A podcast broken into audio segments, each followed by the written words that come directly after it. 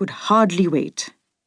It would take at least 20 pages of writing to describe my college to Vaibhav. The buildings were smart, modern, and pristinely clean. There was a solitary tree in the middle of the courtyard, standing proudly, on which hung a bell.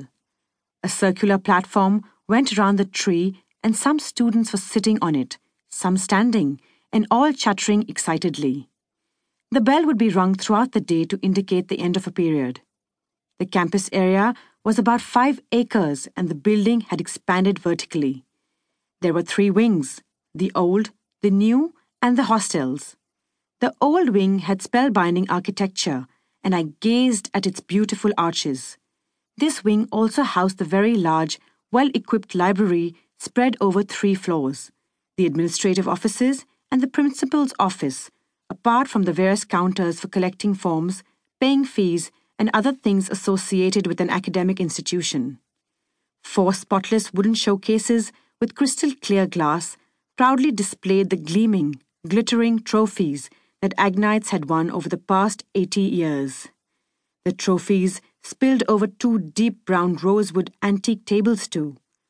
It instilled in me a kind of awe and respect, something similar to what one feels when one enters a building that belongs to the armed forces in the country. It was a very positive and vibrant feeling. I could even see my reflection in the polished wood. The auditorium was large and easily accommodated all the students. The stage was done up with elan.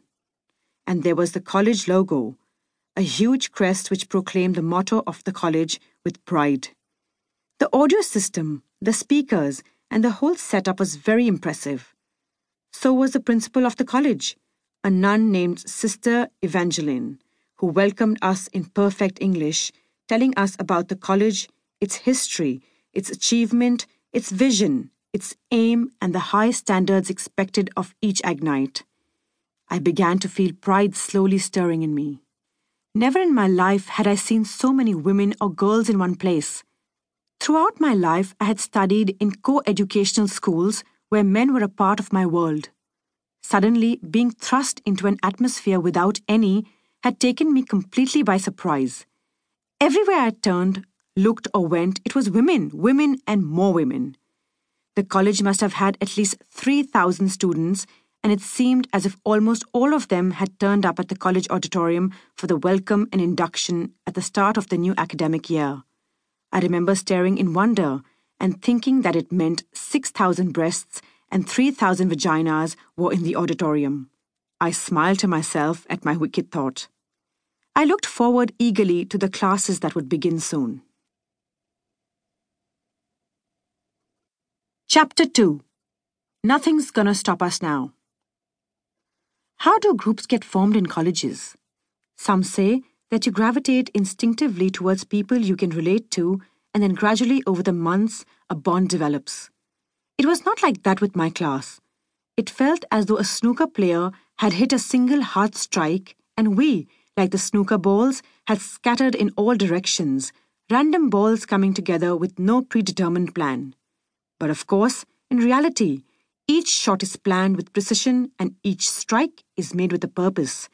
And on deeper contemplation, you realize that the balls came together for a reason after all.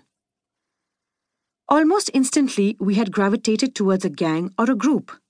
There were 60 of us, but we had all fallen into our groups, with whom we hung out, exchanged notes, and had fun with. Mine was a group of four. Apart from me, there were Suvi, Janie, and Charu. Suvi undoubtedly had the most dynamic personality in the group. She was short, but what she lacked in height, she made up in other areas.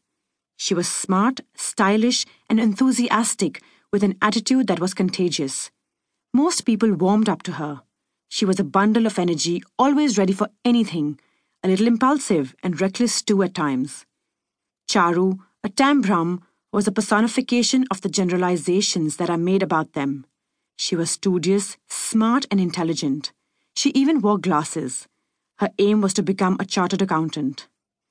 Janie was the gentle, quiet, and the sensible one. Her ambition was to either become a nun or do her MSW and take up social work. We came together like a patchwork quilt and got along well.